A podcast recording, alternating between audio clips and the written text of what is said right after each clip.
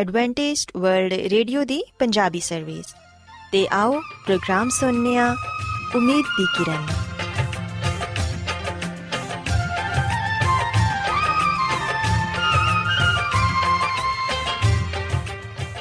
ਸਾਥਿਓ, ਮੈਂ ਤੁਹਾਡੀ ਮੇਜ਼ਬਾਨ ਫਰਾਜ਼ ਸਲੀਮ, ਪ੍ਰੋਗਰਾਮ ਉਮੀਦ ਦੀ ਕਿਰਨ ਦੇ ਨਾਲ ਤੁਹਾਡੀ ਖidmat 'ਚ ਹਾਜ਼ਰ ਹਾਂ। ਮੇਰੇ ਵੱਲੋਂ ਪ੍ਰੋਗਰਾਮ ਸੁਣਨ ਵਾਲੇ ਸਾਰੇ ਸਾਥੀਆਂ ਨੂੰ ਮੇਰਾ ਪਿਆਰ ਭਰਾ ਸਲਾਮ, ਕਬੂਲ ਹੋਏ। ਸਾਥਿਓ ਉਮੀਦ ਕਰਨੀਆ ਕਿ ਤੁਸੀਂ ਸਾਰੇ ਖੁਦਾ ਤਾਲਾ ਦੇ ਫਜ਼ਲੋ ਕਰਮ ਨਾਲ ਖੈਰੀਅਤ ਨਾਲ ਤੇ ਸਾਡੀ ਇਹ ਦੁਆ ਹੈ ਕਿ ਤੁਸੀਂ ਸਦਾ ਖੁਸ਼ ਰਹੋ ਸਲਾਮਤ ਰਹੋ ਤੇ ਖੁਦਾ ਤਾਲਾ ਤੁਹਾਨੂੰ ਆਪਣੀਆਂ ਬਹੁਤ ਸਾਰੀਆਂ ਬਰਕਤਾਂ ਨਾਲ ਨਵਾਜ਼ੇ ਸਾਥਿਓ ਇਸ ਤੋਂ ਪਹਿਲਾਂ ਕਿ ਅੱਜ ਦੇ ਪ੍ਰੋਗਰਾਮ ਨੂੰ ਸ਼ੁਰੂ ਕੀਤਾ ਜਾਏ ਮੈਂ ਚਾਹਾਂਗੀ ਕਿ ਸਭ ਤੋਂ ਪਹਿਲੇ ਤੁਸੀਂ ਪ੍ਰੋਗਰਾਮ ਦੀ ਤਫਸੀਲ ਸੁਣ ਲਵੋ ਤੇ ਅੱਜ ਦੇ ਪ੍ਰੋਗਰਾਮ ਦੀ ਤਫਸੀਲ ਕੁਝ ਇਸ ਤਰ੍ਹਾਂ ਹੈ ਕਿ ਪ੍ਰੋਗਰਾਮ ਦਾ ਆਗਾਜ਼ ਇੱਕ ਗੀਤ ਨਾਲ ਹੋਏਗਾ ਤੇ ਗੀਤ ਦੇ ਬਾਅਦ ਸਿਹਤ ਦਾ ਪ੍ਰੋਗਰਾਮ ਤੰਦਰੁਸਤੀ, ਹਜ਼ਾਰ ਨਿਮਤ ਤੁਹਾਡੀ ਖidmat 'ਚ ਪੇਸ਼ ਕੀਤਾ ਜਾਏਗਾ ਤੇ ਸਿਹਤ ਦੇ ਹਵਾਲੇ ਤੋਂ ਤੁਹਾਨੂੰ ਮਫੀਦ مشਵਰੇ ਦਿੱਤੇ ਜਾਣਗੇ,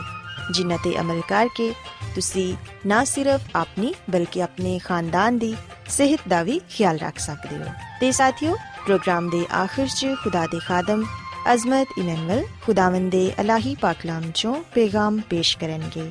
امید کرنے ہاں کہ اج دے پیغام دے ذریعے یقیناً تسی خداوند کولوں برکت پاؤ گے۔ سو آؤ ساتھیو، پروگرام دا آغاز اس روحانی گیت نال کرنے ہاں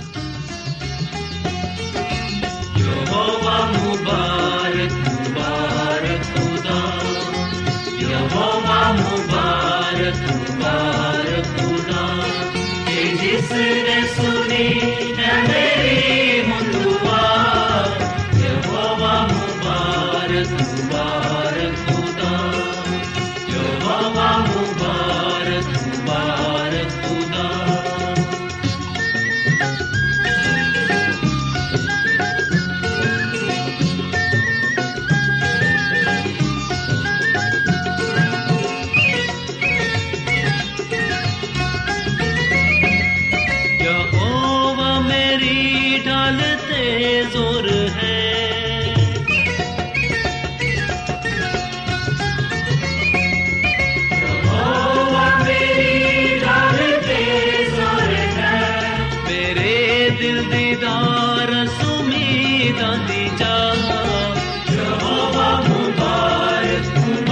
Saripuna.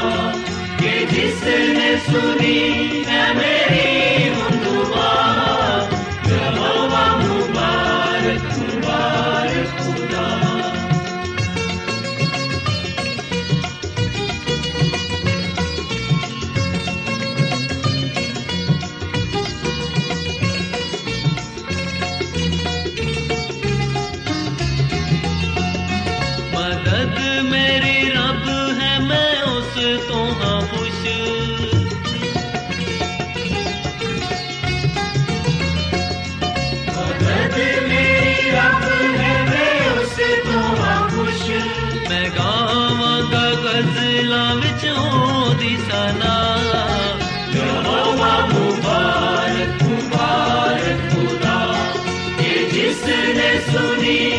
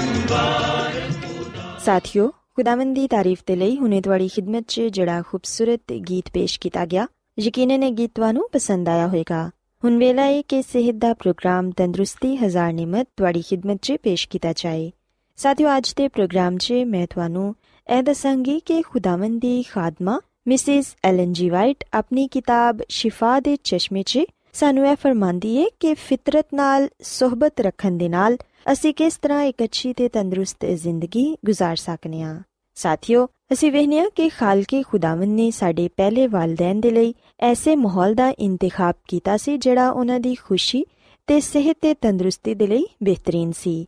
ਯਾਨੀ ਕਿ ਹਜ਼ਰਤ ਆਦਮ ਤੇ ਹਵਾ ਦੇ ਲਈ ਖੁਦਾਵੰਦ ਖੁਦਾ ਨੇ ਫਿਤਰਤ ਦੇ ਮਾਹੌਲ ਨੂੰ ਇੰਤਖਾਬ ਕੀਤਾ ਸੀ ਖੁਦਾਵੰਦ ਖੁਦਾ ਨੇ ਉਹਨਾਂ ਨੂੰ ਕਿਸੇ ਮਹਿਲ 'ਚ ਨਹੀਂ ਰੱਖਿਆ ਤੇ ਨਾ ਹੀ ਉਹਨਾਂ ਨੂੰ ਮਸਨੂਈ ਅਰਾਇਸ਼ ਤੇ ਐਸ਼ ਪਸੰਦੀ ਦੇ ਮਕਾਮ ਤੇ ਰੱਖਿਆ ਸੀ ਜਿਹਨੂੰ ਅੱਜ ਹਾਸਲ ਕਰਨ ਦੇ ਲਈ ਕਈ ਲੋਕ ਕੋਸ਼ਿਸ਼ ਕਰ ਰਹੇ ਨੇ, ਬਲਕਿ ਖੁਦਾਵੰਦ ਨੇ ਤੇ ਉਹਨਾਂ ਨੂੰ ਫਿਤਰਤ 'ਚ ਰੱਖਿਆ ਤਾਂ ਕਿ ਉਹਨਾਂ ਦੀ ਸਿਹਤ ਅੱਛੀ ਰਵੇ। ਸੋ ਸਾਥੀਓ, ਤੁਸੀਂ ਇਸ ਗੱਲ ਤੋਂ ਹੀ ਅੰਦਾਜ਼ਾ ਲਗਾ ਲਵੋ ਕਿ ਫਿਤਰਤ 'ਚ ਯਾਨੀ ਕਿ ਖੁੱਲੀ ਹਵਾ 'ਚ ਵਕਤ ਗੁਜ਼ਾਰਨਾ ਸਾਡੀ ਸਿਹਤ ਦੇ ਲਈ ਕਿਸ ਕਦਰ ਜ਼ਰੂਰੀ ਹੈ ਸਾਥੀਓ, ਜ਼ਿੰਦਗੀ ਦੀ ਉਹ ਤਜਵੀਜ਼ ਜਿਹੜੀ ਖੁਦਾਵੰਦ ਤਾਲਾ ਨੇ ਸਾਡੇ ਪਹਿਲੇ ਵਾਲਿਦੈਨ ਦੇ ਲਈ ਬਣਾਈ ਸੀ ਉਹਦੇ 'ਚ ਸਾਡੇ ਲਈ ਵੀ ਸਬਕ ਹੈ ਸ਼ਹਿਰਾਂ ਦੇ ਸ਼ੋਰ ਸ਼ਰਾਬੇ, ਹਫਰਾ ਤਫਰੀ, ਮਸਨੂਈ ਜ਼ਿੰਦਗੀ ਦਬਾਅ ਇਹ ਸਭ ਕੁਝ ਇਨਸਾਨ ਨੂੰ ਬਿਮਾਰ ਕਰ ਦਿੰਦਾ ਹੈ ਹਵਾ ਤੁਵੇਂ ਤੇ ਗਰਦ ਦੇ ਨਾਲ ਅਲੂਦਾ ਹੋ ਚੁੱਕੀ ਏ। ਇਹਦੇ 'ਚ ਜ਼ਹਿਰੀਲੀਆਂ ਗੈਸਾਂ ਵੀ ਪਾਈਆਂ ਜਾਂਦੀਆਂ ਨੇ, ਜਿਹੜੀਆਂ ਕਿ ਬਿਮਾਰੀ ਦਾ ਬਾਇਸ ਬਣਦੀਆਂ ਨੇ। ਤੇ ਸਾਡੀ ਜ਼ਿੰਦਗੀ ਦੇ ਲਈ ਬਹੁਤ ਹੀ ਖਤਰਨਾਕ ਨੇ। ਬਿਮਾਰ ਲੋਕਾਂ ਨੂੰ ਇਹ ਚਾਹੀਦਾ ਹੈ ਕਿ ਉਹ ਜ਼ਿਆਦਾਤਰ ਚਾਰ ਦੀਵਾਰੀ ਦੇ ਅੰਦਰ ਨਾ ਰਹਿਣ, ਕਿਉਂਕਿ ਇਹ ਕਿਸੇ ਜੇਲ੍ਹ ਤੋਂ ਘੱਟ ਨਹੀਂ, ਬਲਕਿ ਬਿਮਾਰ ਲੋਕਾਂ ਨੂੰ ਤੇ ਤੰਦਰੁਸਤ ਲੋਕਾਂ ਨੂੰ ਵੀ ਇਹ ਚਾਹੀਦਾ ਹੈ ਕਿ ਉਹ ਖੁੱਲੇ ਆਸਮਾਨ ਤਲੇ ਆਣ ਸੂਰਜ, ਘਾਸ, ਫੁੱਲ ਤੇ ਦਰਖਤਾਂ ਵਗੈਰਾ ਦਾ ਨਜ਼ਾਰਾ ਵੀ ਕਰਨ, ਕਿਉਂਕਿ ਬਿਮਾਰ ਆਦਮੀ ਕਮਰੇ 'ਚ ਬੰਦ ਆਪਣੇ ਦੁੱਖਾਂ ਤੇ ਹੀ ਸੋਚਦਾ ਤੇ ਉਦਾਸ ਰਹਿੰਦਾ ਏ। ਸੋ ਸਾਥੀਓ, ਮੈਂ ਕਹਿਣਾ ਚਾਹਾਂਗੀ ਕਿ ਬਿਮਾਰਾਂ ਨੂੰ ਐਸੀ ਜਗ੍ਹਾ ਰੱਖਣ ਦੀ ਜ਼ਰੂਰਤ ਹੈ ਜਿੱਥੇ ਉਹਨਾਂ ਦੇ ਖਿਆਲਾਤ ਤਬਦੀਲ ਹੋਣ। ਤੇ ਉਹਨਾਂ ਨੂੰ ਐਸੀ ਜਗ੍ਹਾ ਤੇ ਐਸੇ ਮਾਹੌਲ 'ਚ ਰੱਖਣਾ ਚਾਹੀਦਾ ਹੈ, ਜਿਹੜਾ ਕਿ ਪਕੀਜ਼ਾ ਹੋਏ। ਸਾਥੀਓ, ਖੁਦਾਵੰਦੀ ਖਾਦਮਾ, ਮਿਸਿਸ ਐਲਨ ਜੀ ਵਾਈਟ ਐ ਫਰਮਾਂਦੀ ਏ ਕਿ ਤਾਜ਼ਾ ਹਵਾ ਖੁਸ਼ੋ ਖੁਰਮ ਤੁਪ ਫੁੱਲ ਤੇ ਦਰਖਤ ਤੇ ਬਾਗਾਤ ਤੇ ਪਾਕਿਸਤਾਨ ਫਿਤਰਤ ਦੇ ਮਾਹੌਲ 'ਚ ਵਰਜ਼ਿਸ਼, ਇਹ ਸਭ ਕੁਝ ਸਾਡੀ ਸਿਹਤ ਤੇ ਜ਼ਿੰਦਗੀ ਦੇ ਲਈ ਬਹੁਤ ਹੀ ਅੱਛਾ ਏ। ਡਾਕਟਰਾਂ ਨੂੰ ਤੇ ਨਰਸਾਂ ਨੂੰ ਵੀ ਇਹ ਚਾਹੀਦਾ ਹੈ ਕਿ ਉਹ ਆਪਣੇ ਮਰੀਜ਼ਾਂ ਦੀ ਹੌਸਲਾ ਅਫਜ਼ਾਈ ਕਰਨ ਕਿ ਜਿੰਨੀ ਜ਼ਿਆਦਾ ਦੇਰ ਤੱਕ ਉਹ ਖੁੱਲੀ ਫਿਜ਼ਾ 'ਚ ਰਹਿ ਸਕਦੇ ਨੇ ਜ਼ਰੂਰ ਰਹਿਣ। ਮਾਜ਼ੂਰ ਲੋਕਾਂ ਦੇ ਲਈ ਵੀ ਖੁੱਲੀ ਹਵਾ 'ਚ ਜ਼ਿੰਦਗੀ گزارਣਾ ਉਹਨਾਂ ਦਾ ਵਾਹਿਦ ਇਲਾਜ ਹੈ ਜਿਹੜੀਆਂ ਬਿਮਾਰੀਆਂ ਸਾਡੇ ਬਦਨ, ਜ਼ਿਹਨ ਤੇ ਰੂਹ ਨੂੰ ਤਬਾਹ ਕਰ ਦਿੰਦੀਆਂ ਨੇ ਉਹਨਾਂ ਤੋਂ ਸ਼ਿਫਾ ਬਖਸ਼ਣ ਦੇ ਲਈ ਫਿਤਰਤ 'ਚ ਹੈਰਤਅੰਗੇਜ਼ ਕੁਦਰਤ ਪਾਈ ਜਾਂਦੀ ਏ। ਸਾਥੀਓ, ਖੁਦਾਵੰਦ ਖਾਦਮਾ, ਮਿਸਿਸ ਐਲਨ ਜੀ ਵਾਈਟ ਆਪਣੀ ਕਿਤਾਬ ਸ਼ਿਫਾ ਦੇ ਚਸ਼ਮੇ ਦੇ ਸਫਾ ਨੰਬਰ 182 'ਚ ਵਜ਼ਾਹਤ ਨਾਲ ਇਹ ਦੱਸਦੀ ਕਿ ਖੁੱਲੀ ਹਵਾ 'ਚ ਵਰਜ਼ਿਸ਼ ਕਰਨਾ ਜ਼ਿੰਦਗੀ ਦੀ ਜ਼ਰੂਰਤ ਏ ਤੇ ਐਸੀਆਂ ਵਰਜ਼ਿਸ਼ਾਂ ਦੇ ਲਈ ਖੇਤੀਬਾੜੀ ਸਭ ਤੋਂ ਅੱਛੀ ਵਰਜ਼ਿਸ਼ ਏ, ਜਿਹੜੇ ਲੋਕ ਬਿਮਾਰ ਰਹਿੰਦੇ ਨੇ, ਉਹਨਾਂ ਨੂੰ ਵੀ ਇਹ ਚਾਹੀਦਾ ਹੈ ਕਿ ਉਹ ਖੁੱਲੀ ਹਵਾ 'ਚ ਆ ਕੇ ਕੋਈ ਨਾ ਕੋਈ ਥੋੜਾ ਬਹੁਤ ਕੰਮ ਕਰਨ, ਜਿਹਨੂੰ ਉਹ ਬਰਦਾਸ਼ਤ ਕਰ ਸਕਦੇ ਹੋਣ। ਸਾਥੀਓ, ਅਗਰ ਮਰੀਜ਼ ਕਮਰੇ 'ਚ ਬੰਦ ਰਹੇਗਾ, ਖਾ ਉਹ ਕਮਰਾ ਕਿੰਨਾ ਹੀ ਖੂਬਸੂਰਤ ਹੋਏ, ਲੇਕਿਨ ਫਿਰ ਵੀ ਉਹ ਉਥੇ ਮਾਇੂਸ ਤੇ ਉਦਾਸ ਹੀ ਰਹੇਗਾ। ਇੰਦੇ ਬਰਕਸ ਅਗਰ ਮਰੀਜ਼ ਨੂੰ ਫਿਤਰਤ ਦੀ ਖੂਬਸੂਰਤ ਚੀਜ਼ਾਂ ਵਖਾਈਆਂ ਜਾਣ, ਉਹਨੂੰ ਐਸੀ ਜਗ੍ਹਾ ਰੱਖਿਆ ਜਾਏ ਜਿੱਥੇ ਉਹ ਖੂਬਸੂਰਤ ਫੁੱਲਾਂ ਦੀ ਨਸ਼ੋਨੁਮਾ ਵੇਖ ਸਕੇ ਜਿੱਥੇ ਉਹਦਾ ਦਿਲ ਪਰਿੰਦਿਆਂ ਦੇ ਨਾਲ ਮਿਲ ਕੇ ਗਾ ਸਕੇ ਤੇ ਉਹਦੇ ਬਦਨ ਤੇ ਦਿਮਾਗ ਦੋਨਾਂ ਨੂੰ ਚੈਨ ਮਿਲੇਗਾ। ਸਾਥੀਓ, ਅਸੀਂ ਵੇਖਿਆ ਕਿ ਖੁੱਲੀ ਫਿਜ਼ਾ 'ਚ ਕਾਰ ਤੋਂ ਬਾਹਰ ਖੁਦਾਵੰਦੀ ਫਿਤਰਤ ਦੇ ਦਰਮਿਆਨ ਜਿੱਥੇ ਮਰੀਜ਼ ਤਾਜ਼ਾ ਤੇ ਸਿਹਤ ਬਖਸ਼ ਹਵਾ 'ਚ ਸਾਹ ਲੈਂਦਾ ਹੈ ਉਹਨੂੰ ਉਥੇ ਨਵੀਂ ਜ਼ਿੰਦਗੀ ਦੇ ਬਾਰੇ ਦੱਸਿਆ ਜਾ ਸਕਦਾ ਹੈ ਜਿਹੜੀ ਮਸੀਹ ਯਿਸੂ 'ਚ ਪਾਈ ਜਾਂਦੀ ਏ। ਖੁੱਲੀ ਫਿਜ਼ਾ 'ਚ ਬੈਠ ਕੇ ਅਸੀਂ ਮਰੀਜ਼ਾਂ ਨੂੰ ਇਹ ਦੱਸ ਸਕਨੇ ਆ ਕਿ ਖੁਦਾਵੰਦ ਦਾ ਕਲਾਮ ਸਾਡੇ ਲਈ ਕਿਸ ਕਦਰ ਜ਼ਰੂਰੀ ਏ। ਐਸੀ ਜਗ੍ਹਾ ਖੁਦਾਵੰਦ ਯਿਸੂ ਮਸੀਹ ਦੀ ਰਾਸਤਬਾਜ਼ੀ ਗੁਨਾਹ ਦੇ ਤਾਰੀਖਸ਼ੁਦਾ ਦਿਲਾਂ 'ਚ ਵੀ ਰੋਸ਼ਨੀ ਚਮਕਾ ਸਕਦੀ ਏ। ਤੇ ਨਾ ਸਿਰਫ ਬਿਮਾਰ ਲੋਕ ਹੀ ਬਲਕਿ ਜਿਹੜੇ ਤੰਦਰੁਸਤ ਲੋਕ ਨੇ ਉਹਨਾਂ ਨੂੰ ਵੀ ਇਹ ਚਾਹੀਦਾ ਏ ਕਿ ਉਹ ਫਿਤਰਤ ਨਾਲ ਸਹਬਤ ਰੱਖਣ ਤੇ ਫਿਤਰਤ ਨੂੰ ਵੇਖ ਕੇ ਖੁਦਾਵੰਦ ਖੁਦਾ ਦਾ ਸ਼ੁਕਰ ਅਦਾ ਕਰਨ ਕਿਉਂਕਿ ਖੁਦਾਵੰਦ ਖੁਦਾ ਨੇ ਇਹਦੇ ਤੋਂ ਅੱਛੀ ਕੋਈ ਚੀਜ਼ ਨਹੀਂ ਬਖਸ਼ੀ ਜਿੰਦੇ ਜ਼ਰੀਏ ਸੀ ਸ਼ਿਫਾ ਪਾ ਸਕਨੇ ਆ ਸਾਥੀਓ ਯਕੀਨਨ ਇਨਸਾਨ ਦਵਾਈਆਂ ਖਾ ਖਾ ਕੇ ਤੰਗ ਆ ਜਾਂਦਾ ਏ ਲੇਕਿਨ ਅਗਰ ਅਸੀਂ ਆਪਣੀ ਤਰਜ਼ ਜ਼ਿੰਦਗੀ ਨੂੰ ਬਦਲਾਂਗੇ ਆਪਣੇ ਕਮਰਿਆਂ 'ਚੋਂ ਬਾਹਰ ਨਿਕਲ ਕੇ ਸਾਫ਼ ਸੁਥਰੇ ਮਾਹੌਲ 'ਚ ਕੁਝ ਵਕਤ ਗੁਜ਼ਾਰਾਂਗੇ ਤੇ ਫਿਰ ਯਕੀਨਨ ਅਸੀਂ ਸਿਹਤ ਤੇ ਤੰਦਰੁਸਤੀ ਪਾ ਸਕਨੇ ਆ ਸੋ ਸਾਥੀਓ ਮੈਂ ਉਮੀਦ ਕਰਨੀ ਆ ਕਿ ਅੱਜ ਦਾ ਪ੍ਰੋਗਰਾਮ ਤੁਹਾਨੂੰ ਪਸੰਦ ਆਇਆ ਹੋਵੇਗਾ ਤੇ ਤੁਸੀਂ ਇਸ ਗੱਲ ਨੂੰ ਸਿੱਖਿਆ ਹੋਵੇਗਾ ਕਿ ਖੁਦਾਵੰਦੀ ਖਾਦਮਾ ਮਿਸਿਸ ਐਲਨ ਜੀ ਵਾਈਟ ਸਾਨੂੰ ਇਹ تعلیم ਦਿੰਦੀ ਏ ਕਿ ਅਸੀਂ ਫਿਤਰਤ ਨਾਲ ਦੋਸਤੀ ਰੱਖੀਏ ਕਿਉਂਕਿ ਫਿਤਰਤ 'ਚ ਸਿਹਤ ਪਾਈ ਜਾਂਦੀ ਏ ਸੋ ਮੇਰੀ ਇਹ ਦੁਆ ਹੈ ਕਿ ਖੁਦਾਵੰਦ ਖੁਦਾ ਤੁਹਾਡੇ ਨਾਲ ਹੋਣ ਤੇ ਤੁਹਾਨੂੰ ਸਾਰਿਆਂ ਨੂੰ ਤੰਦਰੁਸਤੀ ਤੇ ਸਿਹਤ عطا ਫਰਮਾਨ ਆਓ ਸਾਥੀਓ ਹੁਣ ਖੁਦਾਵੰਦ ਦੀ ਤਾਰੀਫ ਤੇ ਲਈ ਇਹ ਖੂਬਸੂਰਤ ਗੀਤ ਸੁਣਨੇ ਆ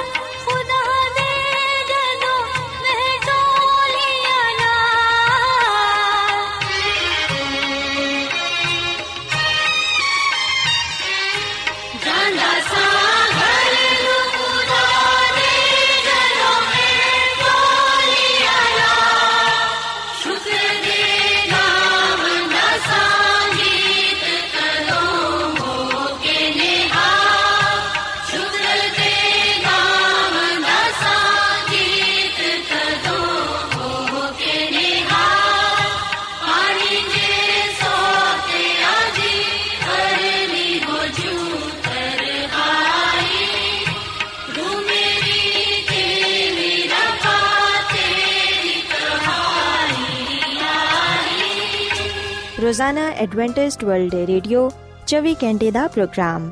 ਜਨੂਬੀ ਏਸ਼ੀਆ ਦੇ ਲਈ ਪੰਜਾਬੀ ਉਰਦੂ ਅੰਗਰੇਜ਼ੀ ਸਿੰਧੀ ਤੇ ਦੂਜੀਆਂ ਬਹੁਤ ਸਾਰੀਆਂ ਜ਼ੁਬਾਨਾਂ ਵਿੱਚ ਨਸ਼ਰ ਕਰਦਾ ਹੈ ਸਿਹਤ ਮਤਵਾਜ਼ਨ ਖੁਰਾਕ تعلیم ਖਾਨਦਾਨੀ ਜ਼ਿੰਦਗੀ ਤੇ ਬਾਈਬਲ ਮੁਕੱਦਸ ਨੂੰ ਸਮਝਣ ਦੇ ਲਈ ਐਡਵੈਂਟਿਸਟ ਵਰਲਡ ਰੇਡੀਓ ਜ਼ਰੂਰ ਸੁਨੋ ਸਾਡੀ ਪੰਜਾਬੀ ਸਰਵਿਸ ਦਾ ਪਤਾ ਲਿਖ ਲਵੋ ਇਨਚਾਰਜ ਪ੍ਰੋਗਰਾਮ ਉਮੀਦ ਦੀ ਕਿਰਨ post box number 32 Lahore Pakistan Adventist World Radio ਵੱਲੋਂ ਪ੍ਰੋਗਰਾਮ ਉਮੀਦ ਦੀ ਕਿਰਨ ਨਿਸ਼ਰ ਕੀਤਾ ਜਾ ਰਿਹਾ ਹੈ ਹੁਣ ਵੇਲਾ ਹੈ ਕਿ ਅਸੀਂ ਖੁਦਾ ਦੇ ਪਾਕ ਕਲਾਮ ਚੋਂ ਪੈਗਾਮ ਸੁਣੀਏ ਤੇ ਅੱਜ ਤੁਹਾਡੇ ਲਈ ਪੈਗਾਮ ਖੁਦਾ ਦੇ ਖਾਦਮ ਅਜ਼ਮਤ ਇਮਨੁਅਲ ਪੇਸ਼ ਕਰਨਗੇ ਤੇ ਆਓ ਆਪਣੇ ਦਿਲਾਂ ਨੂੰ ਤਿਆਰ ਕਰੀਏ ਤੇ ਖੁਦਾ ਦੇ ਕਲਾਮ ਨੂੰ ਸੁਣੀਏ ਯਿਸੂ ਮਸੀਹ ਦੇ ਨਾਮ ਵਿੱਚ ਸਾਰੇ ਸਾਥੀਆਂ ਨੂੰ ਸਲਾਮ। ਸਾਥੀਓ, ਮੈਂ ਮਸੀਹ ਯਿਸੂ ਵਿੱਚ ਤੁਹਾਡਾ ਖਾਦਮ ਅਜ਼ਮਤ ਇਮਾਨੁਅਲ ਕਲਾਮੇ ਮੁਕੱਦਸ ਦੇ ਨਾਲ ਤੁਹਾਡੀ ਖਿਦਮਤ ਵਿੱਚ ਹਾਜ਼ਰ ਹਾਂ ਤੇ ਮੈਂ ਖੁਦਾਮਦ ਖੁਦਾ ਦਾ ਸ਼ੁਕਰ ਅਦਾ ਕਰਨਾ ਕਿ ਅੱਜ ਮੈਂ ਤੁਹਾਨੂੰ ਇੱਕ ਵਾਰ ਫੇਰ ਖੁਦਾਮ ਦਾ ਕਲਾਮ ਸੁਣਾ ਸਕਣਾ ਸਾਥੀਓ, ਅੱਜ ਅਸੀਂ ਖੁਦਾਮ ਦੇ ਕਲਾਮ ਚੋਂ ਜਿਸ ਗੱਲ ਨੂੰ ਸਿੱਖਾਂਗੇ, ਉਹ ਇਹ ਕਿ ਬਾਈਬਲ ਮੁਕੱਦਸ ਖੁਦਾ ਦਾ ਕਲਾਮ ਹੈ। ਸਾਥੀਓ, ਅਗਰ ਅਸੀਂ ਬਾਈਬਲ ਮੁਕੱਦਸ ਦੇ ਨਵੇਂ ਏਧਨਾਮੇ ਵਿੱਚ ਪਾਲੂਸ ਰਸੂਲ ਦਾ ਦੂਸਰਾ ਖੱਤ ਤਮੋਥੀਅਸ ਦੇ ਨਾਮ ਦੇ ਤਿੰਨ ਬਾਬ ਦੀ 16ਵੀਂ ਤੇ 17ਵੀਂ ਐਤ ਪੜ੍ਹੀਏ ਤੇ ਇੱਥੇ ਲਿਖਿਆ ਹੈ ਕਿ ਹਰ ਇੱਕ ਸਹੀਫਾ ਜਿਹੜਾ ਖੁਦਾ ਦੇ ਇਲਹਾਮ ਤੋਂ ਹੈ تعلیم ਤੇ ਇਲਜ਼ਾਮ ਤੇ ਇਸਲਾਹ ਤੇ ਰਾਸਤਬਾਜ਼ੀ ਵਿੱਚ ਤਰਬੀਅਤ ਕਰਨ ਦੇ ਲਈ ਫਾਇਦਾਮੰਦ ਹੈ ਤਾਂ ਕਿ ਮਰਦੇ ਖੁਦਾ ਕਾਮਿਲ ਬਣੇ ਤੇ ਹਰ ਇੱਕ ਨੇ ਕੰਮ ਦੇ ਲਈ ਬਿਲਕੁਲ ਤਿਆਰ ਹੋ ਜਾਏ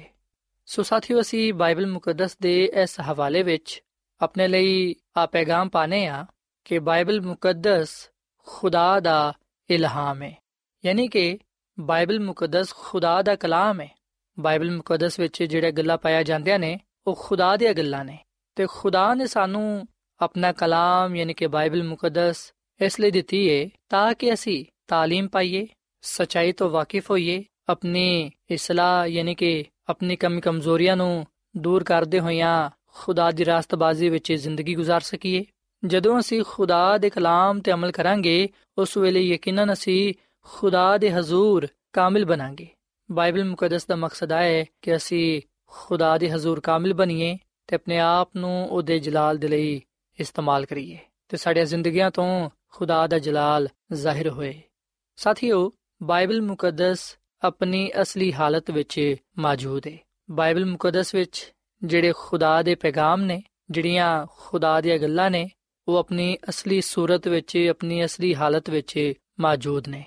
ਅਸੀਂ ਖਰੂਜ ਦੀ ਕਿਤਾਬ ਦੇ 24ਵੇਂ ਬਾਬ ਵਿੱਚ ਇਸ ਗੱਲ ਨੂੰ ਪੜ੍ਹਨੇ ਆ ਕਿ ਖੁਦਾ ਨੇ ਹਜ਼ਰਤ موسی ਦੇ ਨਾਲ ਜਿਹੜੀਆਂ ਗੱਲਾਂ ਕੀਤੀਆਂ ਜਿਹੜਾ ਕਲਾਮ ਕੀਤਾ ਉਸ ਕਲਾਮ ਨੂੰ ਉਹਨਾਂ ਗੱਲਾਂ ਨੂੰ ਹਜ਼ਰਤ موسی ਨੇ ਖੁਦ ਲਿਖੀਆਂ ਔਰ ਫਿਰ ਇਸ ਤੋਂ ਇਲਾਵਾ ਅਸੀਂ ਵੇਖਨੇ ਕਿ ਖੁਦਾ ਨੇ ਆਪਣੇ ਬੰਦਾ ਯਿਸਵਾ ਨਬੀ ਨੂੰ ਆ ਗੱਲ ਕਹੀ ਕਿ ਉਹ ਉਹਦੀਆਂ ਗੱਲਾਂ ਨੂੰ ਲਿਖੇ। ਇਸ ਤੋਂ ਇਲਾਵਾ ਅਸੀਂ ਵੇਖਨੇ ਕਿ ਯਰਮਿਆ ਨਬੀ ਨੇ ਵੀ ਖੁਦਾ ਦੇ ਕਲਾਮ ਨੂੰ ਉਹਦੀਆਂ ਗੱਲਾਂ ਨੂੰ ਲਿਖੀਆਂ। ਤੇ ਕਈ ਸਾਲਾਂ ਬਾਅਦ ਦਾਨੀਏਲ ਨਬੀ ਨੇ ਯਰਮੀਆ ਨਬੀ ਦੇ ਪੈਗਾਮ ਨੂੰ ਉਹਨਾਂ ਗੱਲਾਂ ਨੂੰ ਪੜ੍ਹ ਕੇ ਸੁਣਾਇਆ, ਜਿਹੜੀਆਂ ਉਹਨੂੰ ਖੁਦਾ ਦੀ ਤਰਫੋਂ ਮਿਲਿਆ ਸਨ। ਦਾਨੀਏਲ ਨਬੀ ਨੇ ਲੋਕਾਂ ਨੂੰ ਆ ਗੱਲ ਦੱਸੀ ਕਿ ਯਰਮਿਆ ਨਬੀ ਦੇ ਜ਼ਰੀਏ ਖੁਦਾ ਨੇ ਆਪਣੇ ਲੋਕਾਂ ਦੇ ਨਾਲ ਕਲਾਮ ਕੀਤਾ ਕਿ ਇਸਰਾਇਲ 70 ਸਾਲ ਦੀ ਗੁਲਾਮੀ ਦੇ ਬਾਅਦ ਆਜ਼ਾਦੀ ਪਾਏਗਾ। ਔਰ ਫਿਰ ਸਾਥੀਓ ਅਸੀਂ ਵਿਖਨੇ ਕਿ ਦਾਨੀਏਲ ਨਬੀ ਨੂੰ ਖੁਦਾ ਨੇ ਆ ਗੱਲ ਕਹੀ ਕਿ ਉਹ ਆਖਰੀ ਵਕਤ ਦੇ ਲਈ ਕਿਤਾਬ ਲਿਖੇ ਸੋ ਜਿੰਨੀਆਂ ਵੀ ਕਿਤਾਬਾਂ ਅਸੀਂ ਬਾਈਬਲ ਮੁਕੱਦਸ ਵਿੱਚ ਪਾਣੇ ਆ ਉਹਨਾਂ ਨੂੰ ਲਿਖਣ ਵਾਲੇ ਖੁਦਾ ਦੇ ਲੋਕ ਸਨ ਖੁਦਾ ਦਾ ਪਾਕ ਰੂ ਉਹਨਾਂ ਦੀਆਂ ਜ਼ਿੰਦਗੀਆਂ ਵਿੱਚ ਪਾਇਆ ਜਾਂਦਾ ਸੀ ਸੋ ਅਸੀਂ ਵਹਨੇ ਕਿ ਬਾਈਬਲ ਮੁਕੱਦਸ ਨੂੰ ਦੋ ਹਿੱਸਿਆਂ ਵਿੱਚ ਤਕਸੀਮ ਕੀਤਾ ਗਿਆ ਹੈ ਬਾਈਬਲ ਮੁਕੱਦਸ ਦਾ ਪਹਿਲਾ ਹਿੱਸਾ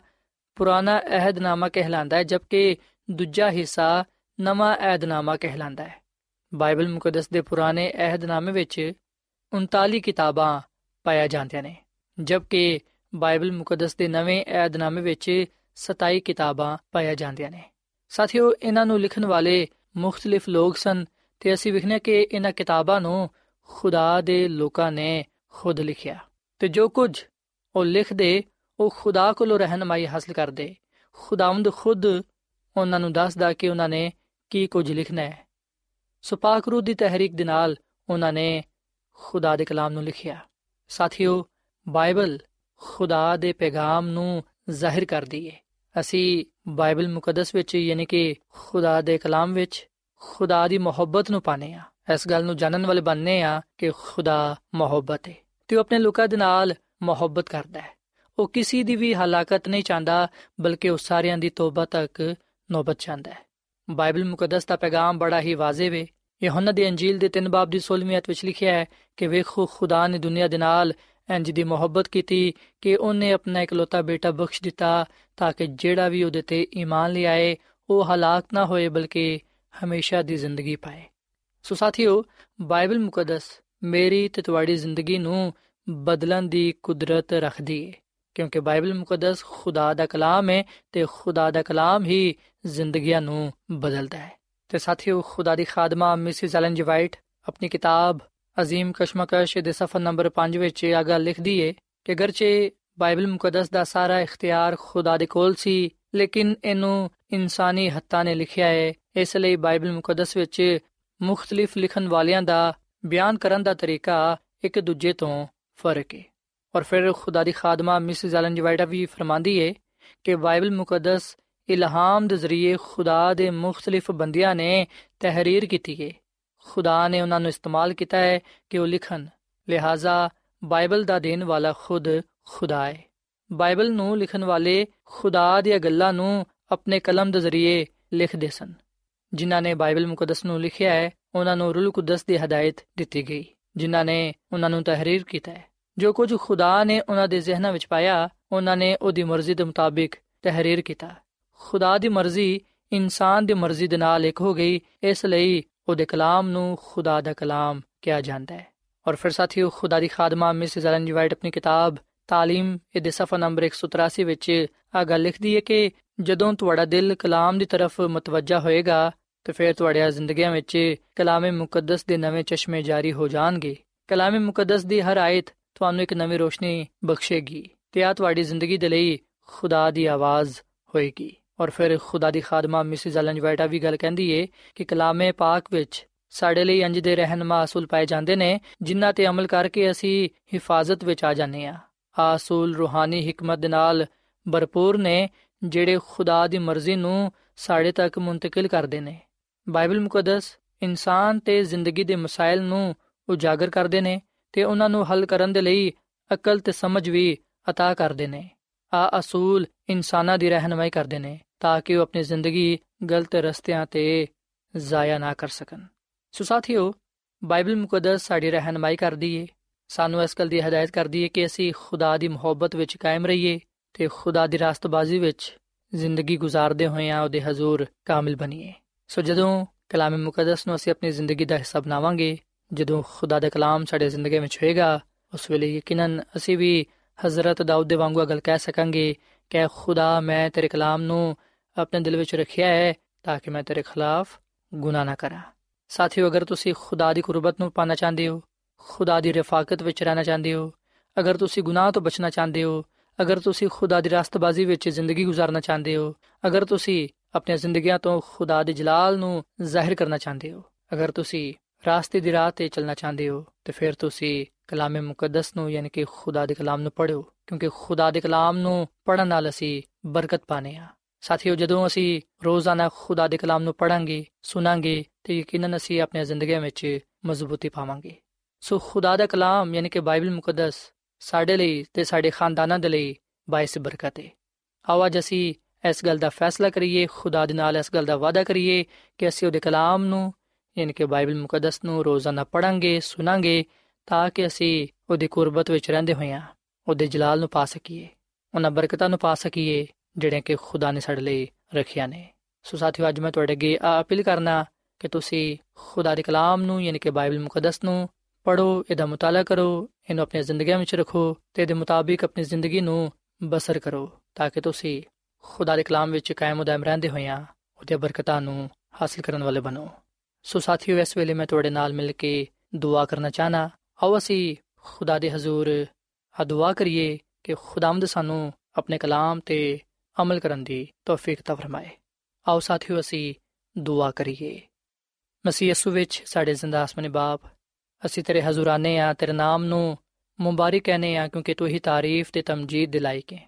ਹੈ। ਖੁਦਾਵੰਦ ਅਸਾਂ ਅੱਜ ਇਸ ਗੱਲ ਨੂੰ ਜਾਣੀਏ ਹੈ ਕਿ ਤੂੰ ਬਾਈਬਲ ਮੁਕੱਦਸ ਦੇ ਜ਼ਰੀਏ ਸਾਡੇ ਨਾਲ ਹਮ ਕਲਾਮ ਹੋਣਾ ਹੈ। ਕਿਉਂਕਿ ਬਾਈਬਲ ਮੁਕੱਦਸ ਤੇਰਾ ਕਲਾਮ ਹੈ ਹੈ ਖੁਦਾਵੰਦ, ਸਾਨੂੰ ਤੌਫੀਕ ਦੇ ਕੇ ਜਦੋਂ ਅਸੀਂ ਤੇਰੇ ਕਲਾਮ ਨੂੰ ਸੁਣਨੇ ਆ, ਪੜ੍ਹਨੇ ਆ, ਅਸੀਂ ਇਹਦੇ ਤੇ ਅਮਲ ਕਰਨ ਵਾਲੇ ਬਣੀਏ, ਤਾਂ ਕਿ ਅਸੀਂ ਤੇਰੇ ਹਜ਼ੂਰ ਕਾਮਿਲ ਹੋਈਏ।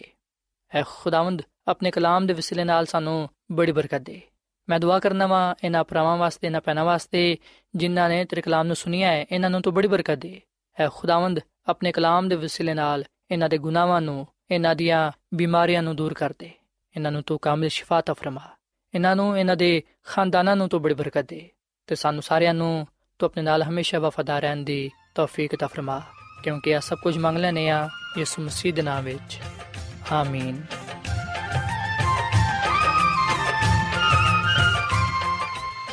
ਐਡਵੈਂਟਿਸਟ ਵਰਲਡ ਰੇਡੀਓ ਵੱਲੋਂ ਪ੍ਰੋਗਰਾਮ ਉਮੀਦ ਦੀ ਕਿਰਨ ਨਿਸ਼ਰ ਕੀਤਾ ਜਾ ਰਿਹਾ ਸੀ। ਉਮੀਦ ਕਰਨੀਆ ਕਿ ਅੱਜ ਦਾ ਪ੍ਰੋਗਰਾਮ ਤੁਹਾਨੂੰ ਪਸੰਦ ਆਇਆ ਹੋਵੇਗਾ। ਸਾਥੀਓ ਅਸੀਂ ਚਾਹੁੰਦੇ ਹਾਂ ਕਿ ਤੁਸੀਂ ਸਾਨੂੰ ਆਪਣੇ ਖੱਤਾ ਤੇ ਈਮੇਲਸ ਦੇ ਜ਼ਰੀਏ ਪ੍ਰੋਗਰਾਮ ਨੂੰ ਬਿਹਤਰ ਬਣਾਉਣ ਦੇ ਲਈ ਮਫੀਦ مشਵਰੇ ਦਿਓ ਤੇ ਆਪਣੇ ਹੋਰ ਸਾਥੀਆਂ ਨੂੰ ਵੀ ਪ੍ਰੋਗਰਾਮ ਦੇ ਬਾਰੇ ਦੱਸੋ। ਖਤ ਲਿਖਣ ਦੇ ਲਈ ਤੁਸੀਂ ਸਾਡਾ ਪਤਾ ਨੋਟ ਕਰ ਲਵੋ।